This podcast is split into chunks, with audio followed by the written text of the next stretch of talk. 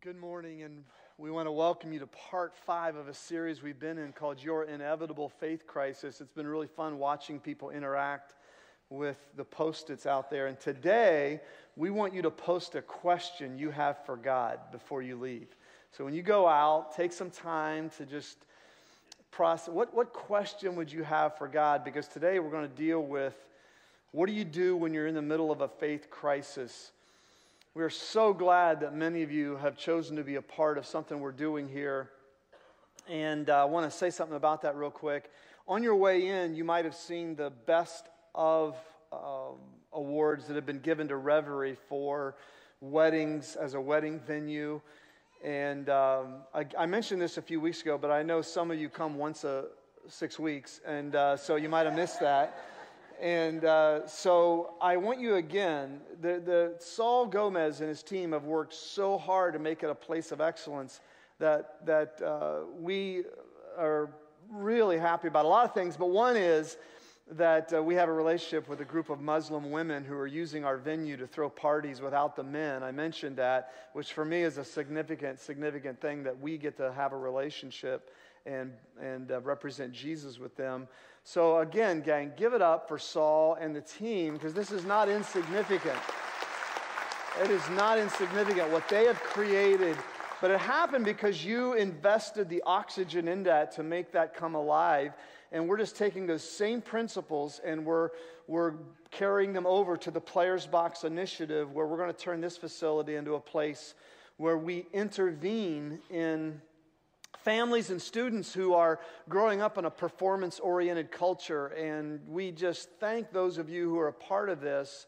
And if you're not a part of it and being a financial contributor to this, please go to the information counter today and say, hey, I'd like to be a part of making this a place that will be there in the gap for students who are under intense pressure and feel like they've lost their place and lost their way. We would love, love, love for you to be a part of that. And so make sure you do that. We're well on our way. Right now, we're in the permitting phase, and we hope to begin construction on some things this summer. But as you know, we have this supply chain issue going on. Steel prices are crazy, and so that is also mitigating some of the, the timing of this process. Um, I don't know about you, but uh, I don't believe in the Loch, Loch Ness Monster. I don't believe in Bigfoot. I don't believe in Stonehenge. I don't believe Elvis is still alive and working at a Taco Bell somewhere. Um, I don't believe in JFK conspiracy theories. I don't believe in most conspiracy theories that aren't proven beyond a reasonable doubt. Uh, did you hear the one about the three conspiracy theorists who walked into a bar? Do you think that was a coincidence? Uh, I don't believe that aliens frequently visit the earth and abduct people. I don't believe that. Uh, mostly because they never have, to this point, landed in Pasadena and abducted physicists from Caltech. That's never happened. They always abduct some dirt farmer and his wife in Idaho whose parents were first cousins, and that's how it goes usually.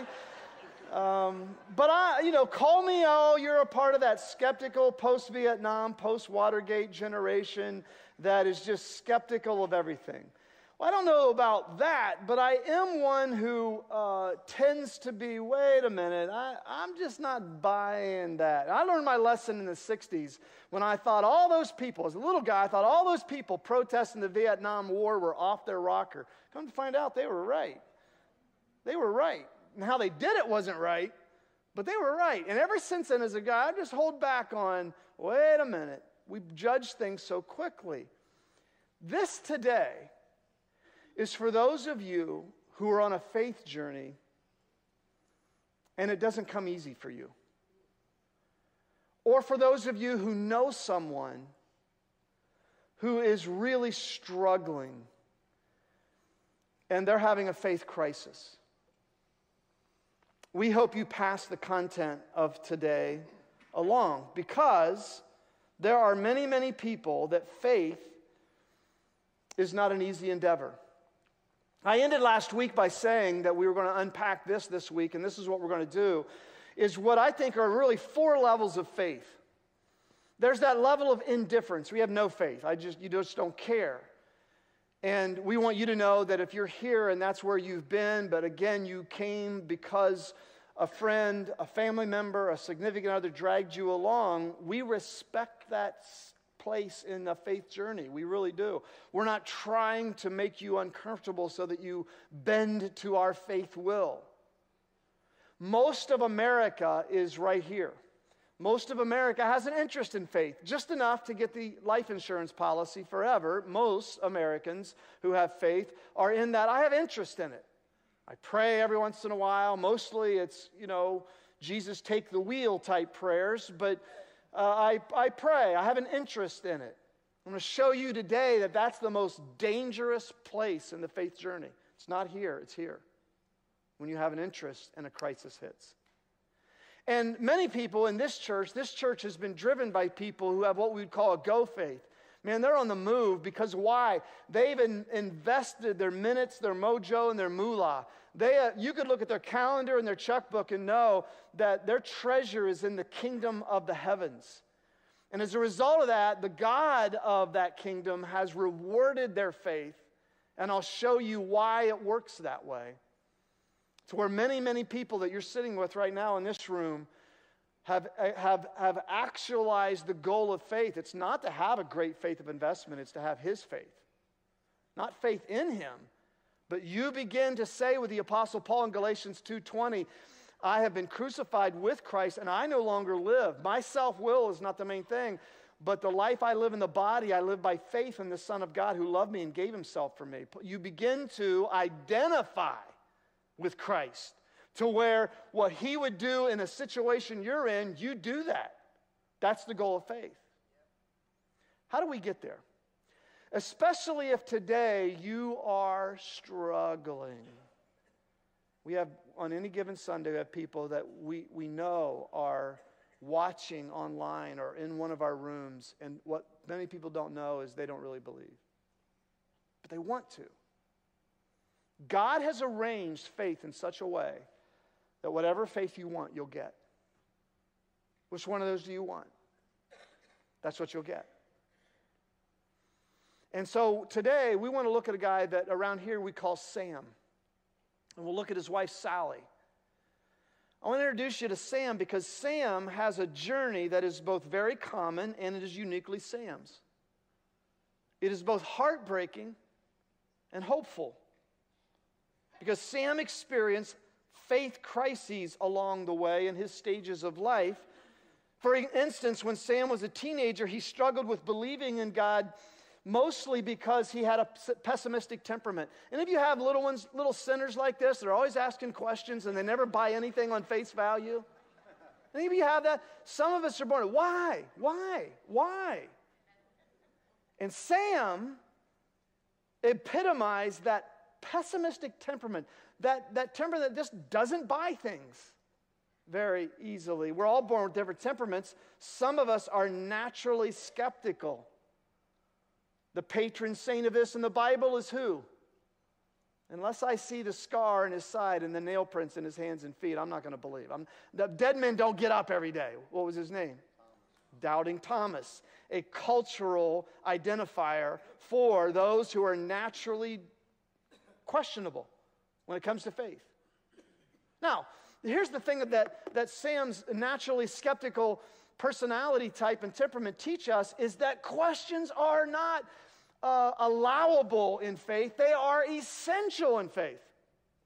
How many of you have questions that you want answered? Why is lemonade made with artificial flavoring and dishwashing soap is made with real lemons? Why is that? Anybody ever wondered that? Why? Uh, why are there five syllables in the word monosyllabic? Uh, how would we know if a word in the dictionary were misspelled?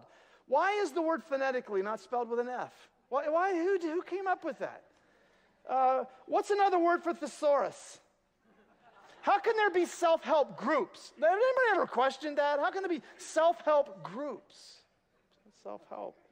Why do we use sterile needles for lethal injections? Everybody ever wondered that? I thought that I plan on having one someday, but it doesn't make sense. But we have these questions, and what we want you to do today is, is uh, I mean, there are all kinds of questions with the English language. If teeth is plural for tooth, why isn't beef plural for booth? Why, I mean, like all these, can you imagine trying to learn the English language, right?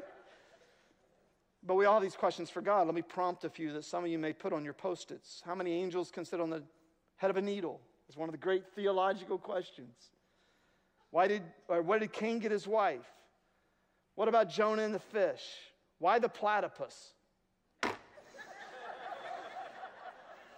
Why is the best tasting food the highest in calories?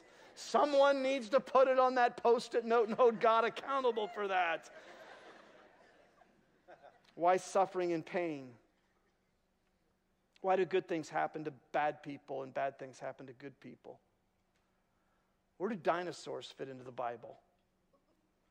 Why does evil seem to prosper? Why the cross for atonement? Now, in each one of those, I can give you some answers, but the, the important part isn't the answers as much as the questions. As Frederick Buechner said, these questions are the ants in the pants of our faith that stimulate us. And before long, we've woven a faith journey. And maybe you're like Sam and you have a harder time than others believing, and you're envious of people who, who seemingly find it so easy to believe. So, as a teenager, Sam would cynically scoff at people who put faith in God and faith in the scriptures. He called those people shallow and gullible. He would sit in church when his family attended, and that was not that frequent, but when he did, he would just somehow scoff while at the same time a part of him wishes he could believe too. Because Sam then went to college, and something happened to him that happened to a lot of people you're sitting near right now negative propaganda about faith.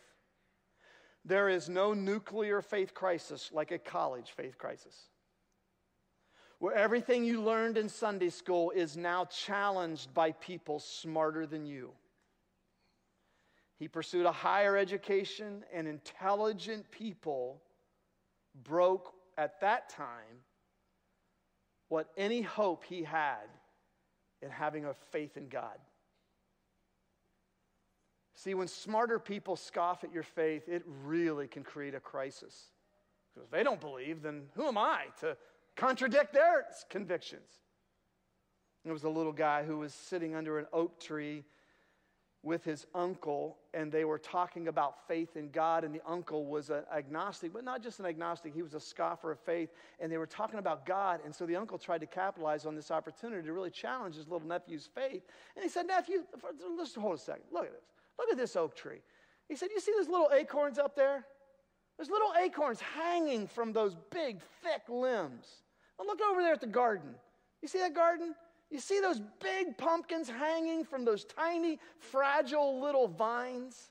If there really were a God, wouldn't he have put the oak, the acorns on the, on the vines and the pumpkins on the thick limbs of the oak tree? And just then, an acorn fell and hit the uncle, uncle right in the head. And the little guy said, Sure glad that wasn't a pumpkin, aren't you, Uncle?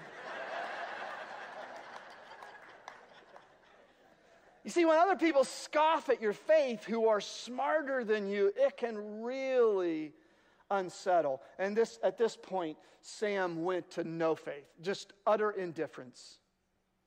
He totally clocked out when it came to any kind of spiritually seeking venture.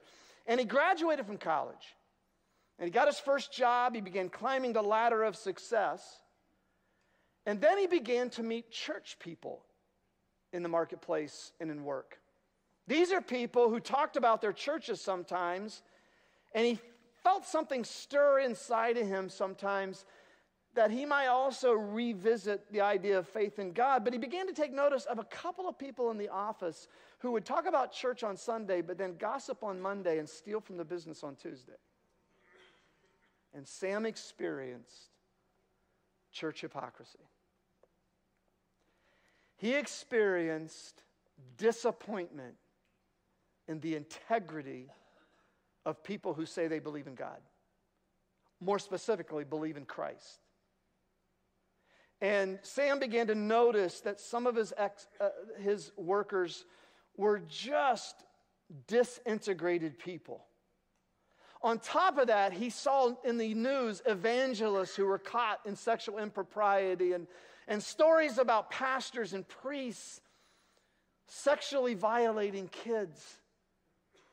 And that was when, if any idea of faith could have been sparked inside of Sam, there's just, this is a farce. He began to believe in people like Christopher Hitchens, who said, What's wrong with the world is religion. And we need to banish this idea of belief in God. Well, that wasn't all, because then the big one hit. Because Sam lives in a fallen world, he experienced what every human being will at some point experience, either personally or, or objectively through other people unexplained suffering. You see, Sam, after college, met Sally and they got married, and for nine years they couldn't get pregnant. Sally wasn't an ardent churchgoer, but she had an interest in faith enough to where she prayed, and Sam knew she prayed that they might someday have a child. And, and nine years, nine years into praying and fertility tests, nine years in, the painful process, that pregnancy test came back positive. And they would have eventually, a few months later, a perfectly healthy baby boy. But when that little boy was three years old, that answered prayer was playing with an orange soccer ball on their sidewalk out front and that soccer ball hit a crack in the sidewalk and it bounced left into the street. Now, it could have bounced right. God, if He existed, could have made it bounce right. Couldn't He? But it bounced left. And unexplained suffering is what they experienced, where their answered prayer now hurt more than their unanswered prayer did and there was no good description. There's no good reasoning. Some spiritual people tried to help them with glib answers. Some people, their faith in the office allowed them to just gloss over it. He's in a better place. God makes all things work together for good. And none of them satiated Sam's piercing pain. Because sometimes there's just some suffering that's unexplainable. It's just unexplainable. And as you can imagine, Sam and Sally, their marriage wasn't the same. As with most couples who lose a child, their marriage radically shifts off its tectonic plates. And when he went into pain, he also dove headlong into his career. And he also began to drink more. He turned to alcohol because his marriage wasn't what it once was. And even though he didn't want to lose Sally, he had pleasures on the side that sort of allowed him to get through his dark night of the soul. Until one day, Sally, in the midst of his unconfessed sin, she said, It's, it's, it's you either go and get help or I'm leaving. And because he didn't want to leave her, he followed up on her suggestion of a support group at a local church that she had been attending to help deal with her pain. He went to the support group and he got to talk to the leader where he said, I'm miserable. I've got a wife and now two kids. I'm making more money than I can spend with both hands, but I'm sleeping with another woman and I hate myself. I need your help. But don't give me any of that God stuff because I can't believe that stuff. I gave up on God a long time ago. And they talked for a couple hours. And finally, that group leader said, Sam, maybe you think you're shooting straight with me, but I'm not sure you are. I don't think that your problem is that you can't have faith. I think it's that you won't have faith because you're afraid to give up the things that you know are getting you through the night. And that truth hit Sam. And predictably, he didn't go back the next week and he didn't go back the week after that. That is not unusual. But a significant event, what he would look back on and say it was one of the most significant events of my life, was three weeks later. he did what often turns spiritual journeys. He got his keys in the ignition of his car and he went back to that group. And on that night, he told the group leader, I hate it, but you're right. I can't imagine coming clean to my wife about the condition of my soul and my behavior. I can't imagine going with less money than I make, even though I lie to get it. I'm angry at a God I'm not even sure I believe exists, and I don't know what to do about it. You see, this is really critical. You need, if you're an honest doubter, you see, there are two doubters. They're dishonest doubters, doubt out of convenience. I don't want to believe because I don't want to give this up. This is what gets me through the night. An honest doubter says, I don't believe, but I want to. I want to believe. God has arranged faith in such a way that if you want no faith, you want low faith, you want go faith or his faith, you can have it. And Sam finally admitted that his doubts were really just smoke screens. That, like so many, he had cerebral intellectual questions, but those were merely pretense for his moral doubt.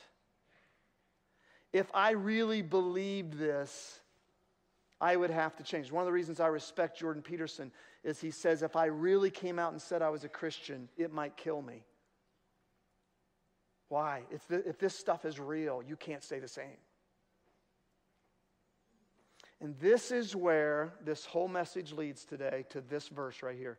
Because it led to where all you have to get is to this point, and your faith will begin to change. It is in Mark 9 when a man comes to Jesus and he's a father and he's desperate and he says, I need you to heal my son. And Jesus looks at him and he says, he says, Do you believe? And the man says the words that catalyze faith I believe. Help my unbelief. I mean, there's a part of me that thinks that this may be true. This, there may be something to this. There may be substance and rationale behind belief. But there's a big part of me that just can't buy this and just can't make that leap of faith.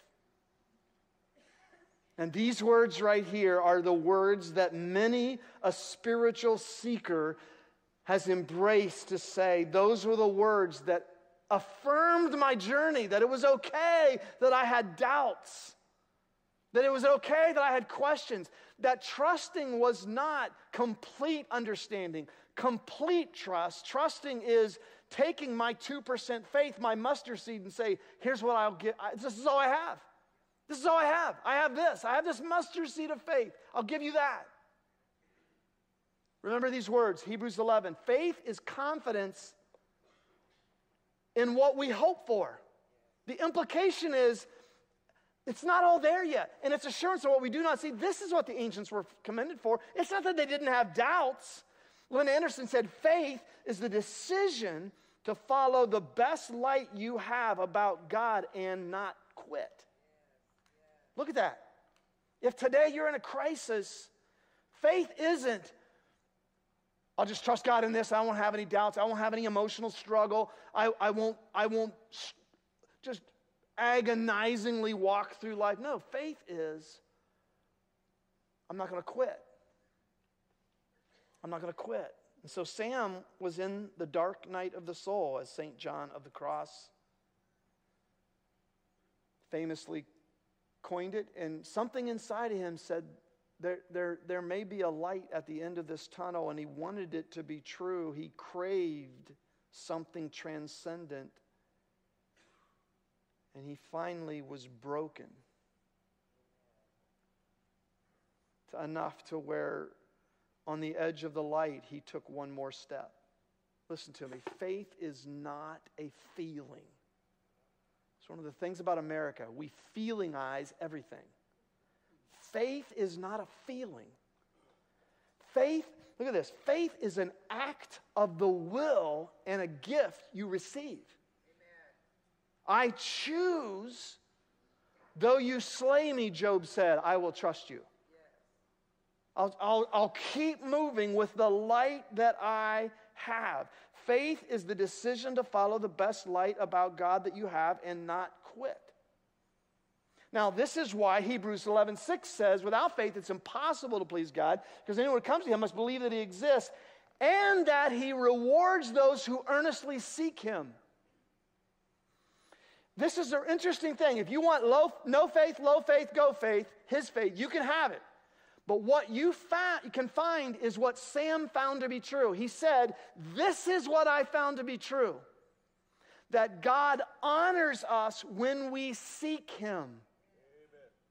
That there's something about, he begins to, in the words of Dallas Willard, he said the divine conspiracy. He called his epic volume of what it meant to follow Christ. Why is it the divine conspiracy? Because God has to reveal enough of himself to us that we, that we want to seek him, but not so much that it takes our will away. That's why no one can see God and live. It would take away our will. We would not be human anymore. And this is what Sam found to be true. This verse right here. He rewards those who earnestly seek him. Uh, there's so much bad on social media, I know, but I love Instagram for two reasons. One is I just I get to follow my family. Just all over, we're all over the continental United States, and I just get to follow what's going on in their tournament in Virginia and uh, the new car that my nephew has redone in Portland. Or I just I love that. The second one is animals. I follow shark sites. I follow, shocker, lions, tigers, and bears. Oh no, I mean, I follow those. But I follow all these puppy sites. and the cool thing about it is, is the more I click on a video that is just three week old, six week old, nine week old puppies, what does the algorithm do? It gives me more videos of puppies the puppies, the puppies. I sound like 101 Dalmatians. Ah, the puppies. And, and it's really cool that, that faith works this way. The more you say, with the light I have, I'm going to move on, there's something about God where He rewards those who earnestly seek Him. He has arranged faith in such a way that you'll get the faith you want. What do you want to believe? And you have your intellectual doubts, I will challenge you on your emotional doubts, your moral doubts. Because usually it comes down to that. I've never convinced an atheist to believe in God because my arguments were so lucid and clarifying. I've seen atheists loved into the kingdom because they experienced faith. And so, four things Sam did that are critical for you and your friend. Number one, Sam went looking for faith. If you want to have faith, don't join American Atheists Incorporated. I mean, if you want to have faith, find a church, find a group of people who, who faith doesn't come easy to them either, but they're, but they're living as obediently as they can. And the good news is, this church is all about Sam and Sally. That's why our church exists. We're here for Sam and Sally. And so, for you, you can find people here that faith isn't just some glib, oh, you just have to believe. You just have to believe. No, they understand that it is an act of the will that has to come because there's some evidence that makes it a rational step in the light that you have about God, and then one more step and we can help you begin the process of finding your tribe. Number two is Sam began reading and listening to faith building materials. I have found that if that there are many people who say they doubt the Bible and they have never read it. It's unbelievable. They just go on what other, they've heard other people say. And yes, uh, I, we're, we're going to publish a reading plan in the Bible that begins with the Gospel of John, not Genesis. Anybody happy about that? Because how many of you have read the Bible and you got to Leviticus and went, you but we're gonna, you know, we're gonna do that. Why? Because many people uh, have been have been brought to faith just because they just started reading the Gospel of John over and over and over and over and over and over and over and over. And over. And Sam began reading books like The Case for Faith by Lee Strobel and Unapologetic by Francis Spufford, and Surprised by Joy and Mere Christianity by C.S. Lewis, What Good is God by Philip Yancey, Finding God in the Waves by Mike McHargue, books that, that from a rational standpoint give evidential reasoning behind taking that next step. Sam began doing that because he wanted to believe now. Number three, Sam obediently acted on what he knew. I mentioned this a few weeks ago. This is, this is one worth repeating. Lynn Anderson said at some point, let's see this again. This is really what this series is about. The faith journey needs to begin. Sitting and brooding over faith and doubt will never make a believer out of anybody. Neither will simply reading all the right books or hanging out with all the right people or even making the decision to believe. Ultimately, every single person in this room, every single person listening to this must embark on your own experiment of faith by doing what faith would do. Jesus said, You will experience the truth, and the truth will set you free. John 8 32. And you must become a following learner and experience the truth in your own life. In other words, do what Jesus says, and you'll begin to experience the validity of it. It's kind of like riding a bicycle. You can't watch a video or read a book about it. You got to get on one and get the feel of it. Faith is never a noun, it's always a verb. Faith is action, it's a direction of life. When we move in that direction, God begins to validate it. And sometimes, like riding a bike, you're gonna, you're gonna crash, you're gonna fail, you're gonna, you're gonna bruise your knees and skin your elbows. But faith, remember this, is trust in action. Choose something. Choose something. Choose something. Forgive someone that you thought, I'll never forgive her. I'll never forgive him. Forgive them. See what a journey that takes you on. See how Christ begins to validate some things, even validate how hard that is. And that it requires grace outside yourself. The fourth thing Sam did is he gave himself a break. Every, every, everyone doubts sometimes. Sam said he quit trying so hard to figure things out and just began having fun on his God hunt. And he began looking for evidences of God in three areas creation, his conscience, and Christ. Those are the three. He just began looking at those three things. What's the evidence for God in creation, conscience, and Christ? And pretty soon, puppies started appearing on his screen. And, and he started to see that faith is not a perfect trust, faith is a journey of action. Faith is a journey of action. I, I hope that I haven't said anything today that is flippant because I know for a fact of that guy who's here and he's been an atheist and he's trying. And, Guy, I want you to know we are praying for you every day gal who's been hurt so deeply. You've been that one who lost a child. We're praying for you. Our church exists for Sam and Sally. Amen? That's who we exist for. Amen. America doesn't need more churches for church people. It needs churches for people who are far from faith because they don't think that, that God would ever want them.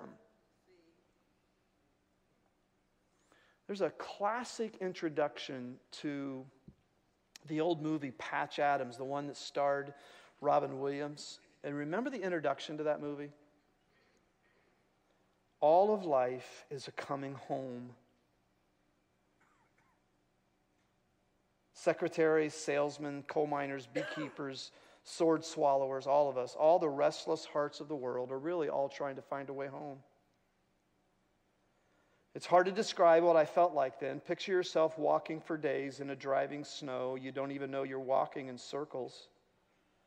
The heaviness of your legs in the drifts, your shouts disappearing into the wind, how small you can feel when you're lost, how far away home can be.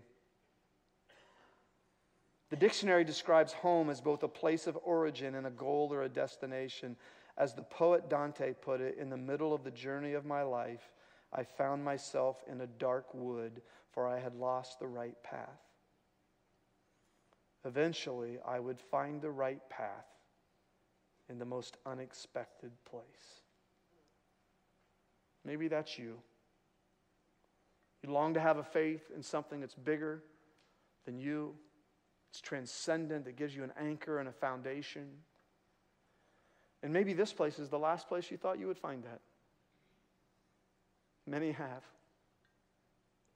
Many have found God in this really messed up church called Southbrook.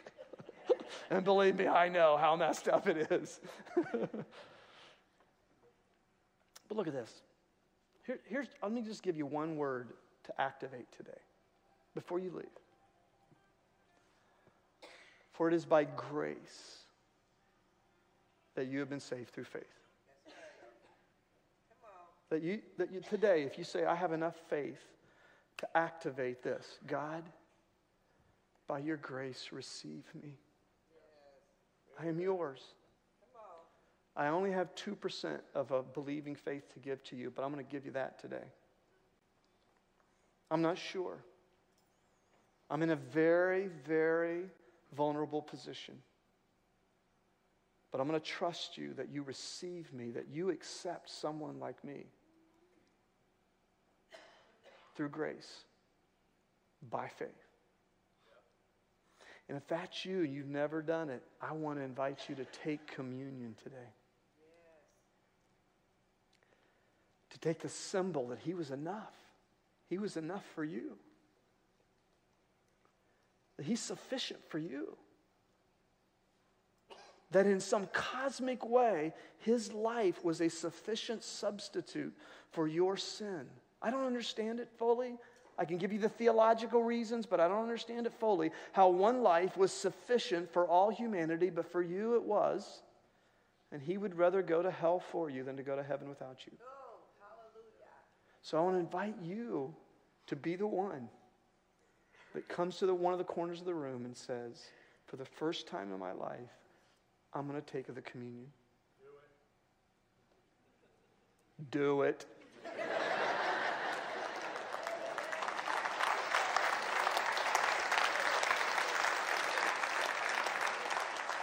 Can you stay and do that the second service at just the right time? Just the right time. Let's pray. Father, sometimes I know I've lost sight of the fact that we exist for Sam and Sally. We've never tried to be a church for church people. We're here for those who are lost in the dark wood because we were there. I, 40 years ago this spring, I was, I was lost in the dark wood. And I found that you reward those who earnestly seek you. Everything you promise in Christ is true richness and pain, loss and hope, weakness and power. And for Sam and Sally, within the sound of my voice right now, we pray that today is the day they look back on. It was a significant event that on this day they put the keys in the ignition of their car and they happened to be at church on this day. They happened to flip open their laptop in their kitchen on this day. And they experienced that it is by grace that you are saved through faith.